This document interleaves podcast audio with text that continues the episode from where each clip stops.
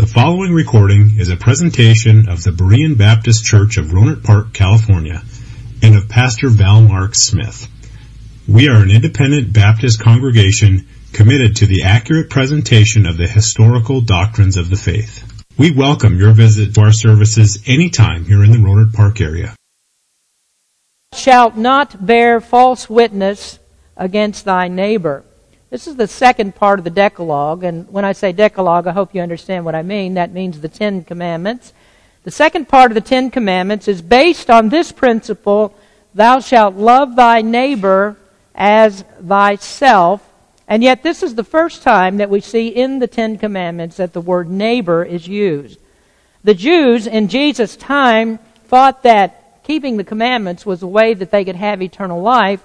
And since the key to the commandments is uh, in the second part of the commandments is this thought that you are to love your neighbor as yourself. The Jews would naturally wonder, what does it mean or who is my neighbor? If you're going to be saved by keeping the law, this is something paramount that you would want to find out.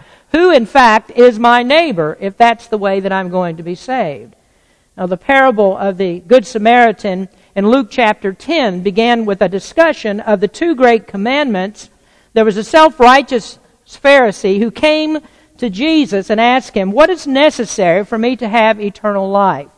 And Jesus answered him, What does the law say? And the man answered correctly. He said, The law says this, that you are to love the Lord your God with all of your heart, with all your soul, and with all of your mind. And it says, You shall love your neighbor as yourself. And Jesus said to him, You have answered correctly. Now go and do what the law says. This man thought that he was just. He thought that he was keeping the law as he should. But he did ask this critical question at the end of that. He said, And who is my neighbor? He needs to know that if he thinks he's going to be saved by keeping the law. And who is my neighbor? And it was very easy for Jesus to expose this man and show that he didn't really understand how to be saved because the Jews did this. They always had a high regard for the Jewish estate but they cared nothing at all about anybody else that was around them. Now, the intent of the second half of the commandments is to rid us of this thought there is nobody in the world but me. Or as Americans, there is nobody in the world but us. The Apostle Paul said, All seek their own things, not the things of Christ. And that was his commentary on our new life in Christ, which he tied to the second part of the law how are we to relate to the world that is around us? How are we to show, to demonstrate the love of Christ? And this is the answer. We do it by the way that we treat our fellow man. And so it was a breakdown of this principle that we should care for our neighbor that actually led to one of the first lies that you see in the scripture. Cain was asked about his brother Abel after he killed him, God said, Where is your brother? And Cain replied, I don't know. Am I my brother's keeper? You read the fourth chapter of Genesis, and very close to the very beginning of the Bible, you see how sin compounds. And first of all, you see disobedience in the sacrifice. Cain brought the wrong kind of a sacrifice. The next thing that happened was murder. The next thing was a lie in the cover up of that murder. And in the end, what you have is the callous disregard for the welfare of others when Cain said, Is it my responsibility to see if Abel is okay? So Genesis chapter 4, within one generation of the fall, is the complete destruction of this second part of the law. The development of sin and the first four chapters of Genesis is the divine testimony to our depraved human nature. That we are sinners, always and continually. We have no desire to stop sinning. We are sinners. Genesis 6 says it well. By that time, it says it was only evil in the heart of men. It was only evil they wanted to do continually. So, the truth of man's sin nature, those of you that have attended other churches and listened to other preaching, the, the intent or, or, or the, the activity of the pulpit is not to tell people about this sin nature, that we are sinners. Instead, the favorite thing to do in every church, almost everywhere you go, is to applaud ourselves. Pat ourselves on the back, tell each other that we are fine people. And that makes me look like a bad guy. Because when I preach, I want to tell you what the Bible has to say about us. And there are people that would say, well, Pastor Smith, what you preach is hate speech. And they don't like what I have to say because I relentlessly do this. I hope you recognize it. We relentlessly try to call people to repentance from their sins, and yet people consider us to be their enemies because we're telling them the truth. The Bible says that's one of the problems that true preaching has. People don't like it, and they'll call you their enemy when you're trying to do the very best you can to help them. And so preachers that bring before you the Word of God and teach it in the way that we tried to do it here, bring you face to face with God's truth. This ninth commandment is about truth. And you say, well, no, no, this commandment is about lying. And if you say it's about lying, then you actually have missed the main point. And the main point is that God is absolute truth. And He commands us not to lie because the commandments are reflection of his character. And so it's not enough to say that God doesn't lie. We have to preach more than that. We have to show that God is proactive in promoting the truth. The seventh commandment, which is also a reflection of God's character, says, Thou shalt not commit adultery. Now, can you imagine that I need to argue with you that God does not commit adultery? If you think that's the main point of the command, then you missed it as well, because the main point of that command is to teach us that God is a God of fidelity, that God is a God of faithfulness, that God is a covenant keeping God. We want to show the character of God. Now, in the last message, this was our beginning point. This was a couple of weeks ago. And it was about the testimony of truth, that God is abundant in goodness and in truth. It says that in Exodus chapter 34. He is the God of truth in Isaiah 65. His words are true in 2 Samuel 7 verse 28. And then when we come to the New Testament, we see that truth is personified in Jesus Christ. In John 1:14 it says he is full of grace and truth. In the 17th verse it says that he is that truth came by Jesus Christ. And then you have Jesus' own testimony of himself in John 14, verse 6 I am the way, the truth, and the life. So this is a commandment that not only forbids the negative, thou shalt not lie, but it accentuates the positive character of God that we are to tell the truth. Always be honest, always be truthful. Nothing reflects the character of God like truth. As one author said, we are most like God when we tell the truth. We are most unlike God when we lie. And those two extremes are separated by an impassable gulf. God is truth. Jesus said, no lie, or John said rather, no lie is of the truth, and so therefore to be like God, we cannot lie. That's a tall order, isn't it? Try to apply that to your life. Never lie. Not once. Not once. Don't tell any kind of a lie. There is no deceit in God, and so there should be no deceit in God's people. Now, I'd like to continue our discussion from two weeks ago. Uh, our first observation on this ninth commandment was to talk about the public intention for Israel. I preach the commandments for this reason. The commandments apply to your life in this year of 2017. The New Testament tells us that we are to look to the Old Testament for our examples.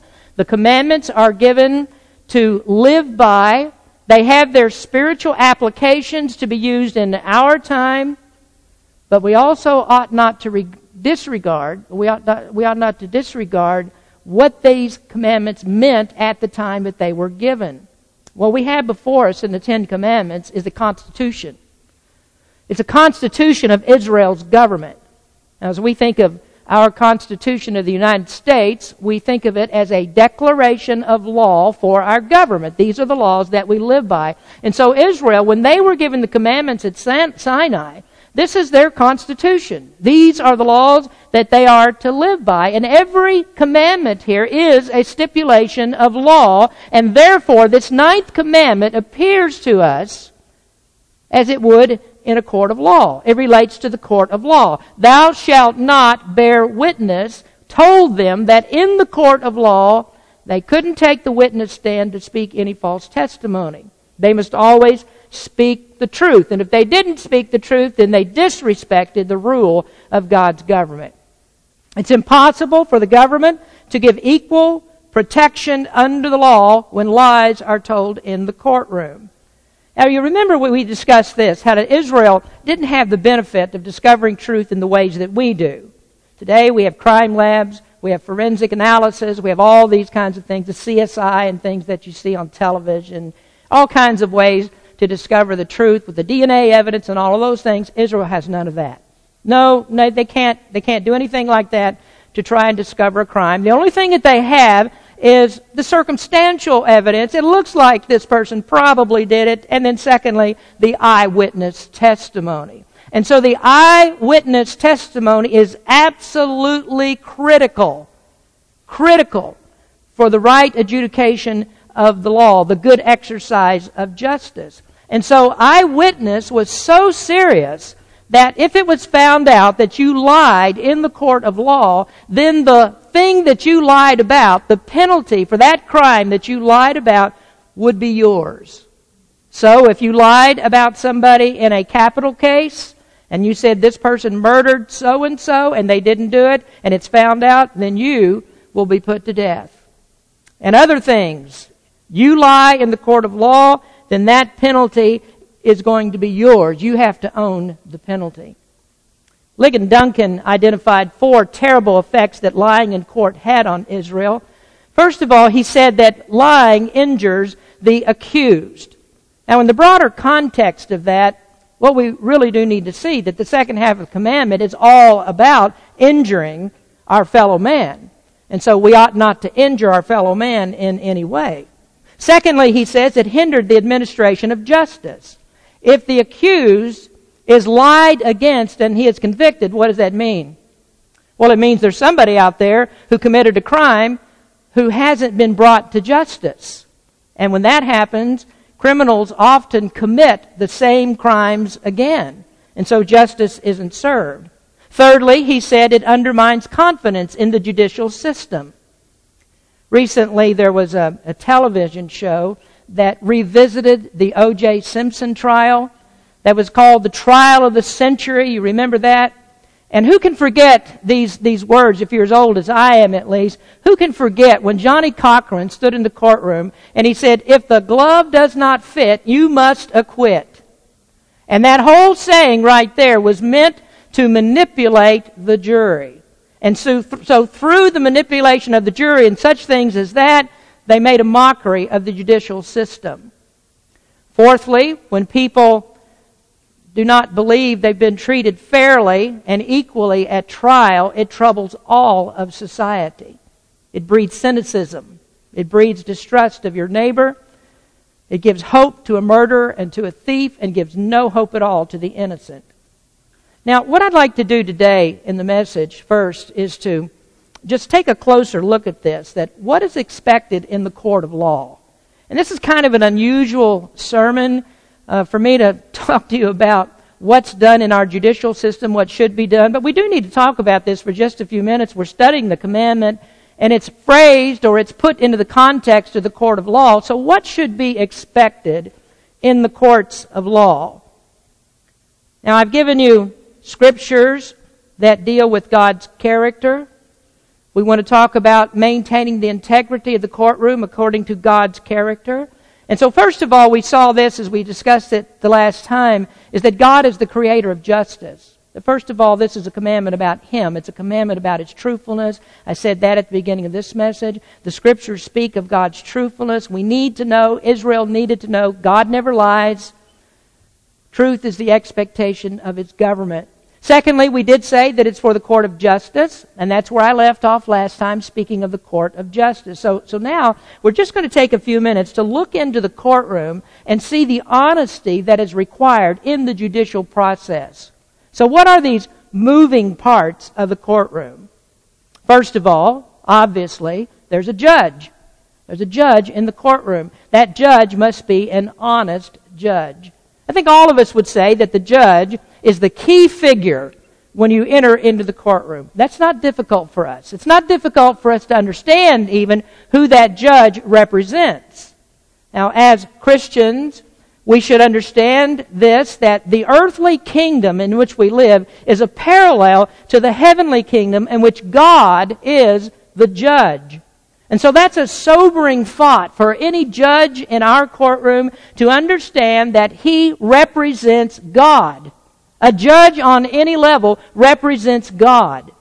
Now, if you'll turn to Deuteronomy chapter 1, in this chapter, Moses gave instructions for those who were chosen to be judges to administer justice.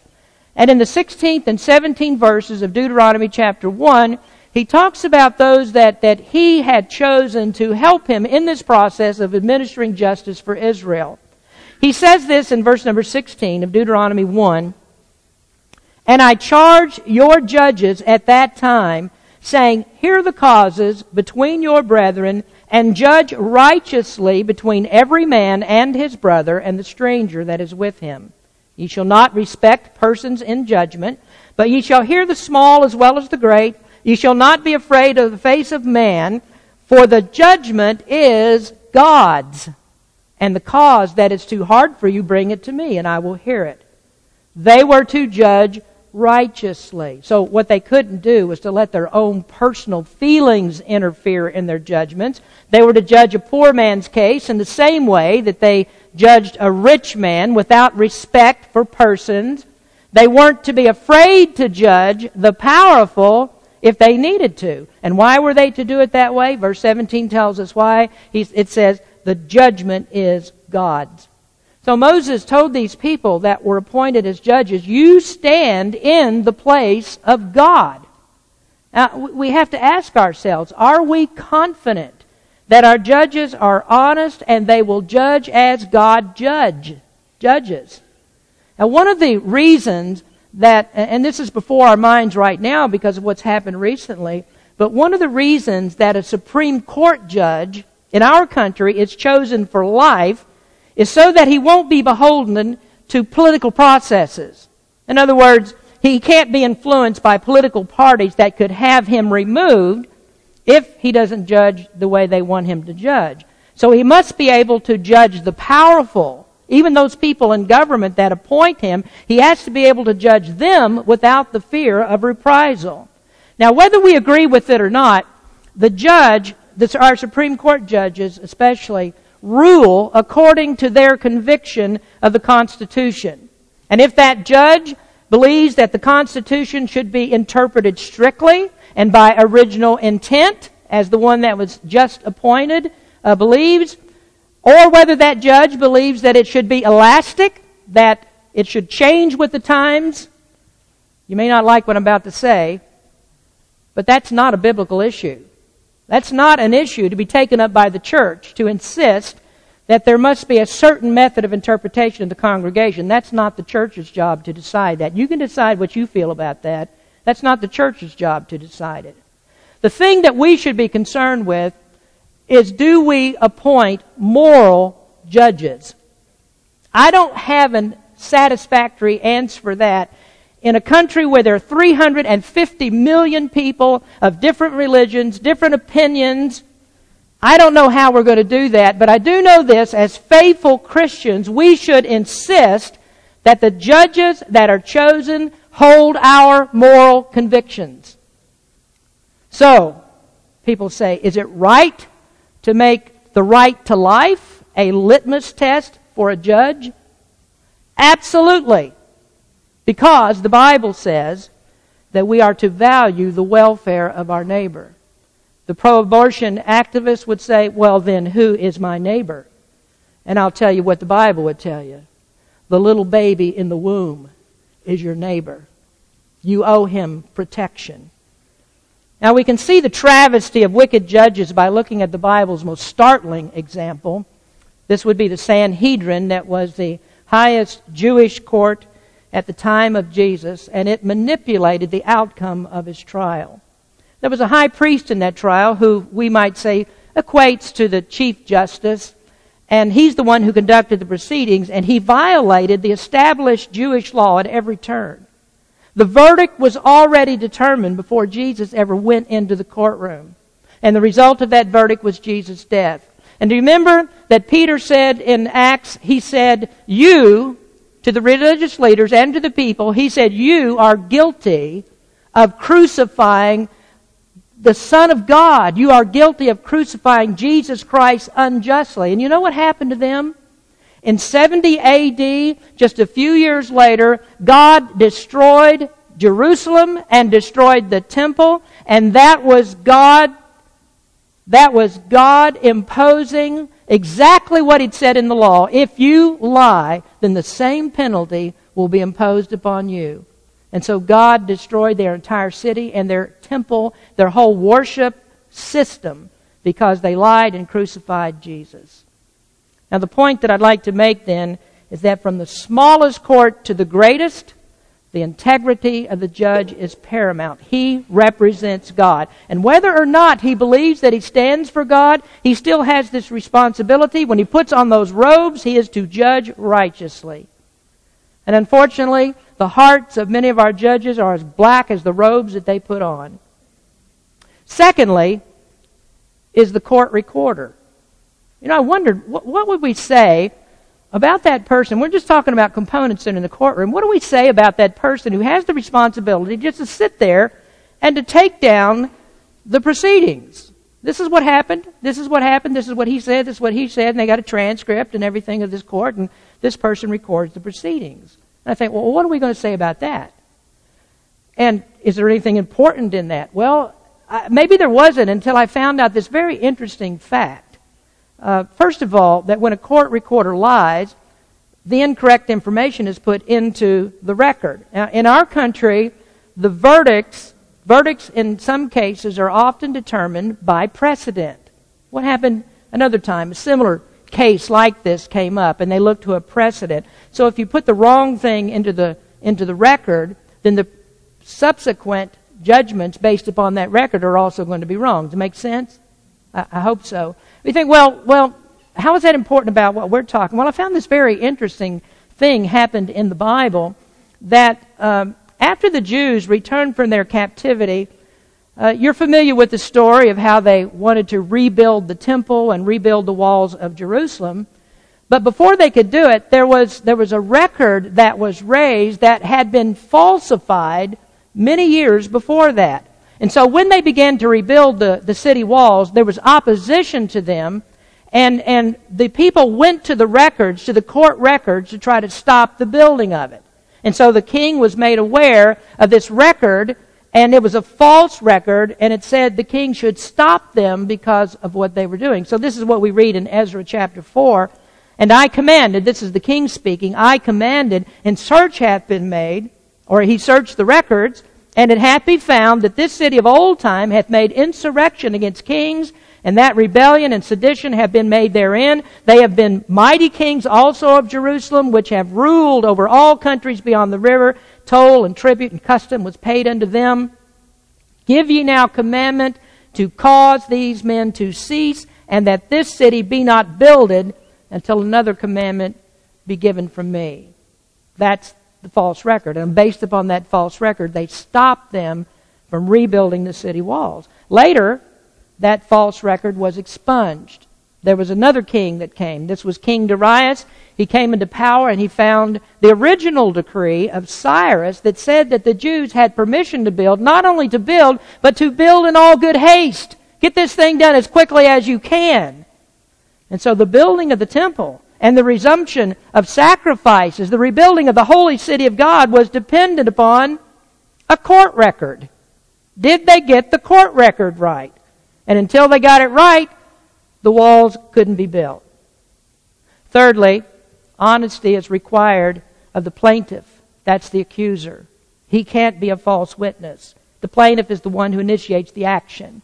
He can't give a false testimony. If he does, then a wrongful suit is the occupation of the court. And it doesn't matter what else is honest. If you're in the court for the wrong reason, then nothing is going to be right. So the plaintiff can't lie. And let me stop here for just a moment. Have you heard the term prevaricator? Everybody know that term, prevaricator? What does it mean? A liar. A prevaricator is a liar, right? A liar. The word's a very interesting word. It's a metaphor for someone whose knees are out of joint. We call it knock kneed. Um, a person with knock knees will stand with his legs straight, but his knees are together like this, and his feet go out at the bottom. So he's knock kneed. Now, in the Bible times, and in ancient times, they wore robes. So a person who was knock kneed, you couldn't tell because their feet at the bottom are just straight, standing like, like you should be. And then when you take the robe off, then it's uncovered that the person is knock kneed, and that was called a prevaricator. I don't know why you needed to know that, but now you know it. So if anybody ever asks you where that came from. Fourthly, we talked about the plaintiff. Fourthly, there's the defendant. The defendant might also be a false witness. The defendant needs truth on his side. And hopefully that truth is favorable to him. And so if the truth is not favorable to the defendant, what does he do? He starts to make excuses. There has to be some reason. Adam was a defendant in God's court. And God came to Adam and he said, Did you eat of the tree that I commanded you not to eat? And what did Adam say? It's not me, it's that wife you gave me. And not only is that wife you gave me, he emphasized, You gave it her. You gave her to me. In other words, what he did, he threw his wife under the bus and accused God of driving the bus. So Adam says, No, it's not, it's not me. He started making excuses. And we learned that behavior from Adam. We make excuses for what we do wrong rather than admitting it. A defendant is not required to testify against himself. That was in Jewish law. Um, that protected him from self incrimination. We see that preserved in our own country in the Fifth Amendment. You don't have to incriminate yourself. When Jesus was brought to trial, this is one of the tactics they tried to use against him. They tried to get him to testify against himself. And when he wouldn't do it, the high priest became very angry, and that's when they started to look for false witnesses to testify against Jesus, and he was convicted based on false testimony. The honesty of a guilty defendant, someone truly guilty in the court, is very rarely seen. I'm talking about someone who knows that they're guilty, they know they committed the crime, they go to court accused of the crime, a crime they know they have committed, and what do they plead? Not guilty. The, the lawyer tells him, plead not guilty. Now we expect that from somebody that's not a Christian, but I'll just tell you right now, what should a Christian do when he gets in court? If you're guilty, what do you do? I'm guilty. Well, I tell you, you know the reason that I don't go to court for my speeding tickets? I'm guilty. There's no point. I might as well just pay it and forget it. I'm guilty. So, a Christian should never try to pretend that he's not guilty when he's guilty. There was a, this has happened recently, back in December. There was a prominent Christian pastor and an educator who was arrested in Indiana for driving under the influence. The arresting officer observed him driving erratically crossing the center line, hitting the curb, driving on the interstate at 30 miles an hour with a flat tire for two miles. When the officer got him out of the car, he couldn't stand up. His speech was slurred. His blood alcohol test was two times the legal limit. In addition, he had two of his underage uh, minor children in the car with him, and so he was charged with endangering the welfare of a minor. The charges accumulated to seven years in jail and $21,000 in fines. The preacher pleaded not guilty. Now, in my opinion, a judge might perhaps show some leniency if he was disposed to, if that's a man's first offense. He doesn't have to, but he might. But if that person in the court pleads not guilty, and it's definite that he's guilty and they know that he's guilty, give him seven years, give him 15 years. If he's a Christian, give him 25 years because he shouldn't do it. Christians ought not to lie. So, how terrible does it look to have a, a, man in the courtroom who's supposed to be a Christian, a man who's a pastor, a man who was teaching at a seminary, to lie on the witness stand? What does that say about Christians? But that's the way things work doesn't it? That's the way it goes. Guilty, defendants lie, and they plead not guilty. Now, finally, in the courtroom, there's the lawyer. Now we're stuck. Where are we going to find an honest lawyer? We've got a real problem here. Now, lawyers have a, a really bad reputation because they're master manipulators of the law. A half truth is a whole lie. I mean, a half truth's a whole lie. But they don't teach those things in law school. The lawyer's job is to win for his client, and so the truth is hidden or manipulated. And so many times it's not the truth that prevails, it is lawyers that prevail. Now, lastly, I said last then, but this is actually last, and that's, that's the central part of the command. And when I say last here, we're not done yet, so just don't pack your stuff up yet. The central part of the command is the witness. The witness is the one who is told to treat his neighbor justly. He mustn't lie. He's not to steal justice from his neighbor. Now, you can think of this in two ways. He's not to lie for or against his neighbor. Either way, he perverts justice for the entire community. Loving your neighbor does not mean that you lie for him. But how many times have you heard this said? Cover for me. Just, just cover for me now. I'll owe you one later. N- not for a relative, not for anybody. And on the witness stand, wherever you are, it doesn't matter. You don't lie for people because that's an offense against God. So you can't do either. You can't lie to help, you can't lie to hurt. So the court has to maintain integrity in every part or it does damage to the entire society. And in a church context, the whole community of believers is harmed when people lie. So that's a look at the context for Israel. This is what they saw, what they heard, where they were at the foot of Mount Sinai. They received the law from Moses, and this is their constitution of government. But as I said, the Old Testament is given for us to be an example in the present. So we as believers have something to learn from this too. Not just about courts of justice.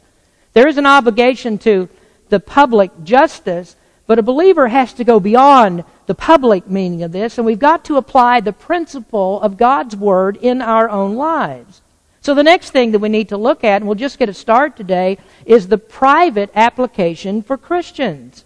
The command reaches beyond the court system and goes down into our daily lives. And this is because honesty with our neighbor is another way that we show love for him. A few weeks ago, I was reading about problems with expository preaching. One problem is preaching a sermon that applies to a different congregation. I don't know if you understand what I mean by that, but it's possible for a preacher to get up and preach a sermon that has absolutely nothing to do with the people that he's talking to. Well, we don't want to be guilty of that. We don't want to leave this subject and say, well, that's how Israel dealt with things. It's all about them. No, we have to see, well, what does it mean to us? What does it mean to believers right now? So we discuss the application for us. First is for the community of Christians. What does it mean to us as a community of Christians? Well, let, us return to this principle of determining who is our neighbor. Paul said, everyone in the church is a member of Christ's body, of his flesh and of his bones. And so if we are all members of one body, we are all members of each other. Romans 12 verse 5. So ye being many are one body in Christ and every one members one of another. Now since we are part of each other, then a proper relationship between us is essential for the good health of the entire body of God's church. Now here, I can only speak to Christians because this is an issue of the heart. Lies come out of an evil heart, and unless we have a new heart, it's impossible for us to deal with this problem. And that's because people always prefer lies to the truth. And you may think, well, that's a lie. Everybody doesn't prefer lies to the truth. Well, you need to hear this whole series of messages because we find out that lying is a way of life. And this is why when I asked a moment ago, how many of you, how many of you um, realize this, that the Bible says don't lie in any case, and you kind of look at each other and say, whoa, wait a minute. How am I going to deal with that one? Well, Lying is a way of life. Liars cannot live and breathe without lying. And that's many times we just don't even know what to do with plain, brutal honesty. You lie because sometimes we think lying is preferable. So even Christians have the problem in some measure because that's a part of the sin nature. And until God comes and changes this sinful nature in the resurrection, like we talked last week, we're going to struggle with this. The problem will persist. We can't stop all lies. And so God has given us the gift of repentance. And that's one of the wonderful benefits when we get to heaven. There's never a need of repentance again. There are no lies in heaven. Everybody's made perfect. We never need to repent because we're glorified, entirely sanctified. But until you get there, this is a struggle that you will always have. Now, the difficulty of stopping this lying tongue that we have is very well documented in the scriptures. I can take you to Proverbs chapter 6, where it says that lying is one of the deadly sins. In the New Testament, James wrote about our tongue. He said in James 3, And the tongue is a fire, a world of iniquity. So is the tongue among our members, that it defileth the whole body, and setteth on fire the course of nature, and is set on fire of hell. For every kind of beast, and of birds, and of serpents, and of things in the sea is tamed, and hath been tamed of mankind.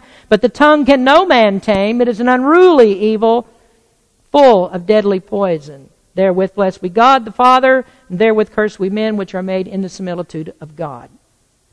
That's a mighty low opinion of our tongue. Very low. Because it has such ability to facilitate evil. No person can tame the tongue, and that's the difficulty that we have with lying. And yet, despite that difficulty, the Bible still tells us that we are to control the tongue. Jesus said in Matthew 12, But I say unto you that every idle word that men shall speak, they shall give an account thereof in the day of judgment. For by thy words thou shalt be justified, and by thy words thou shalt be condemned. So now we get outside of man's courtroom and we go into the spiritual court where the ninth commandment governs everything that we say everywhere that we are. Any word that's said with the purpose to deceive is a lie.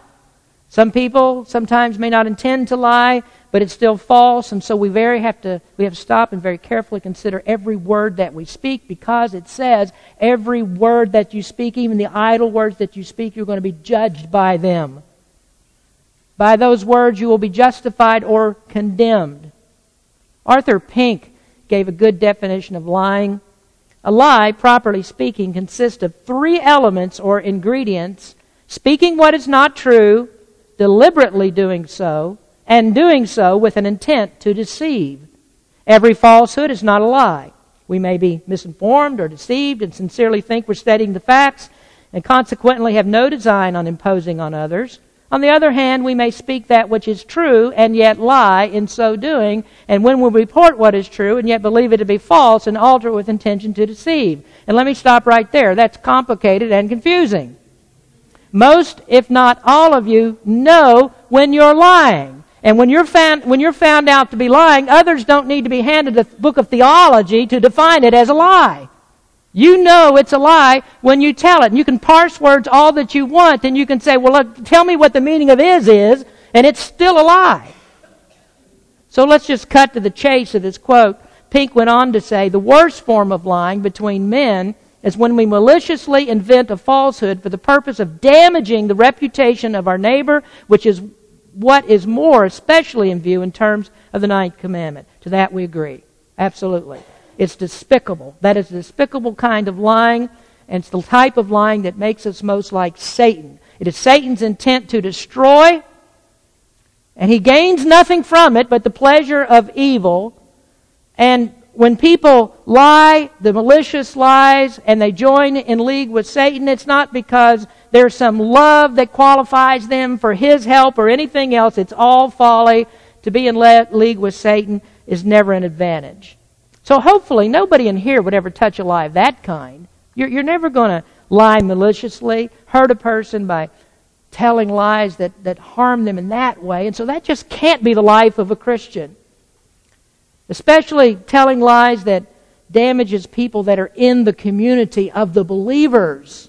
Like right in this church. That can't be what Christians do. And in my time, as a, as a Christian and a, as a pastor, which encompasses many, many years, rarely have I seen this kind of activity in church members. We just don't really see the malicious lie. And when we do, on the rare occasion that we do, that person is proved not to be a Christian at all. And so on the basis of that argument, we look at ourselves and we think, well, we're mostly good to go because we don't tell malicious lies. That, that doesn't happen in the church very often. And so are we okay? We don't tell the malicious lie? I say no. And the Bible says no. Because God expects perfect truth. There is no such thing as a lesser version of God that permits the little white lies, the little things that you do every single day. God does not permit a falsehood of any kind. Many times in the epistles, the Apostle Paul talks about the perfect man. You know what that means?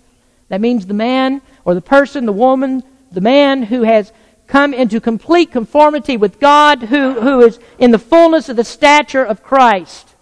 Hebrews says that Christ was the perfect man who earned righteousness by an obedient life. Then it says in the end of the book, Now the God of peace that brought again from the dead our Lord Jesus, that great shepherd of the sheep, through the blood of the everlasting covenant, make you perfect in every good work to do his will, working in you that which is well pleasing in his sight through Jesus Christ, to whom be glory forever and ever. Amen.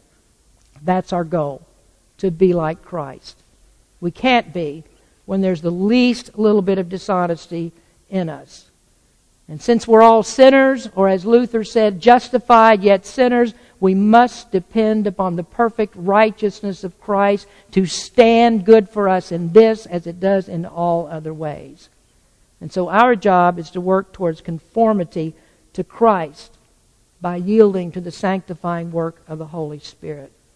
So we have to check our sin. We have to rid ourselves of sin, including those things that seem impossible for us to do. Now, if you'll just turn to Ephesians chapter 4 as we finish, there's some important wisdom here that helps us to be more like Christ. And in Ephesians chapter 4 and verse 29, the Apostle Paul says, Let no corrupt communication proceed out of your mouth, but that which is good to the use of edifying that it may minister grace unto the hearers, and grieve not the Holy Spirit of God, by, whereby you're sealed unto the day of redemption. Let all bitterness and wrath and anger and clamor and evil speaking be put away from you with all malice, and be ye kind one to another, tender hearted, forgiving one another, even as Christ for, or God for Christ's sake hath forgiven you. So that's the answer to how we fulfill this command to love our neighbor. In the ninth commandment, have we done enough if we limit lying to just insignificant things and we get rid of raging, malicious lies? That's what I'm going to take up in the next message. And we're going to examine many ways that we can lie. And what I'll try to show you is that we got a long, long, long, long way to go to be like Christ. So the best of us can't pat ourselves on the back. We're still miserable sinners. I, I said at the beginning, I often look like the bad guy because I have to tell you the truth of what we really are. And that person who's on the outside of the church who doesn't know what we teach in here, inevitably he's going to say, those people are going to church because they think they're better than us. They think they're better than us out here. And what am I telling you in here? No, no, no. We're not better. We're just people who have come inside the church to find out how bad we are and how we can work on it. How, how we can be more like Christ. How we can improve in our sanctification. We're not here to applaud each other. As Paul said, I've not already attained. Did you know the great apostle Paul said that? I've not yet already attained. He said, I, I press towards the mark of the prize of the high calling of God in Christ Jesus. So do you want a preacher who tells you everything's fine, that you have arrived, there's nothing left for you to do? Just think positively, bless yourself, pat yourself on the back with self-affirmations, or are we better off coming to church and hearing the preacher say, Show me, or you saying to the preacher, Show me the ways that I've sinned so I can be more like Jesus Christ? Remember, in the scriptures, truth is often synonymous with righteousness. The godly person speaks truth in his heart. The psalmist said, Lord, who shall abide in thy tabernacle? Who shall dwell in thy holy hill? He that walketh uprightly and worketh righteousness and speaketh truth in his heart. He that backbiteth not with his tongue, nor doeth evil to his neighbor, or taketh up a reproach against his neighbor. You see it? The neighbor, the neighbor, the neighbor. Speaking truth in his heart and does no evil to his neighbor. The Ten Commandments are very, very modern, aren't they? Very, very modern. They're the rule of government for now and for all time, for everybody who is a Christian. Let's pray. Heavenly Father, we come to you now confessing our sin. Lord, we know we can't stand here and talk about how good that we are. We are justified in the blood of Jesus Christ, and only because of his righteousness have we anything to claim. It's the grace and mercy of Jesus Christ upon us and his salvation that makes us what we are.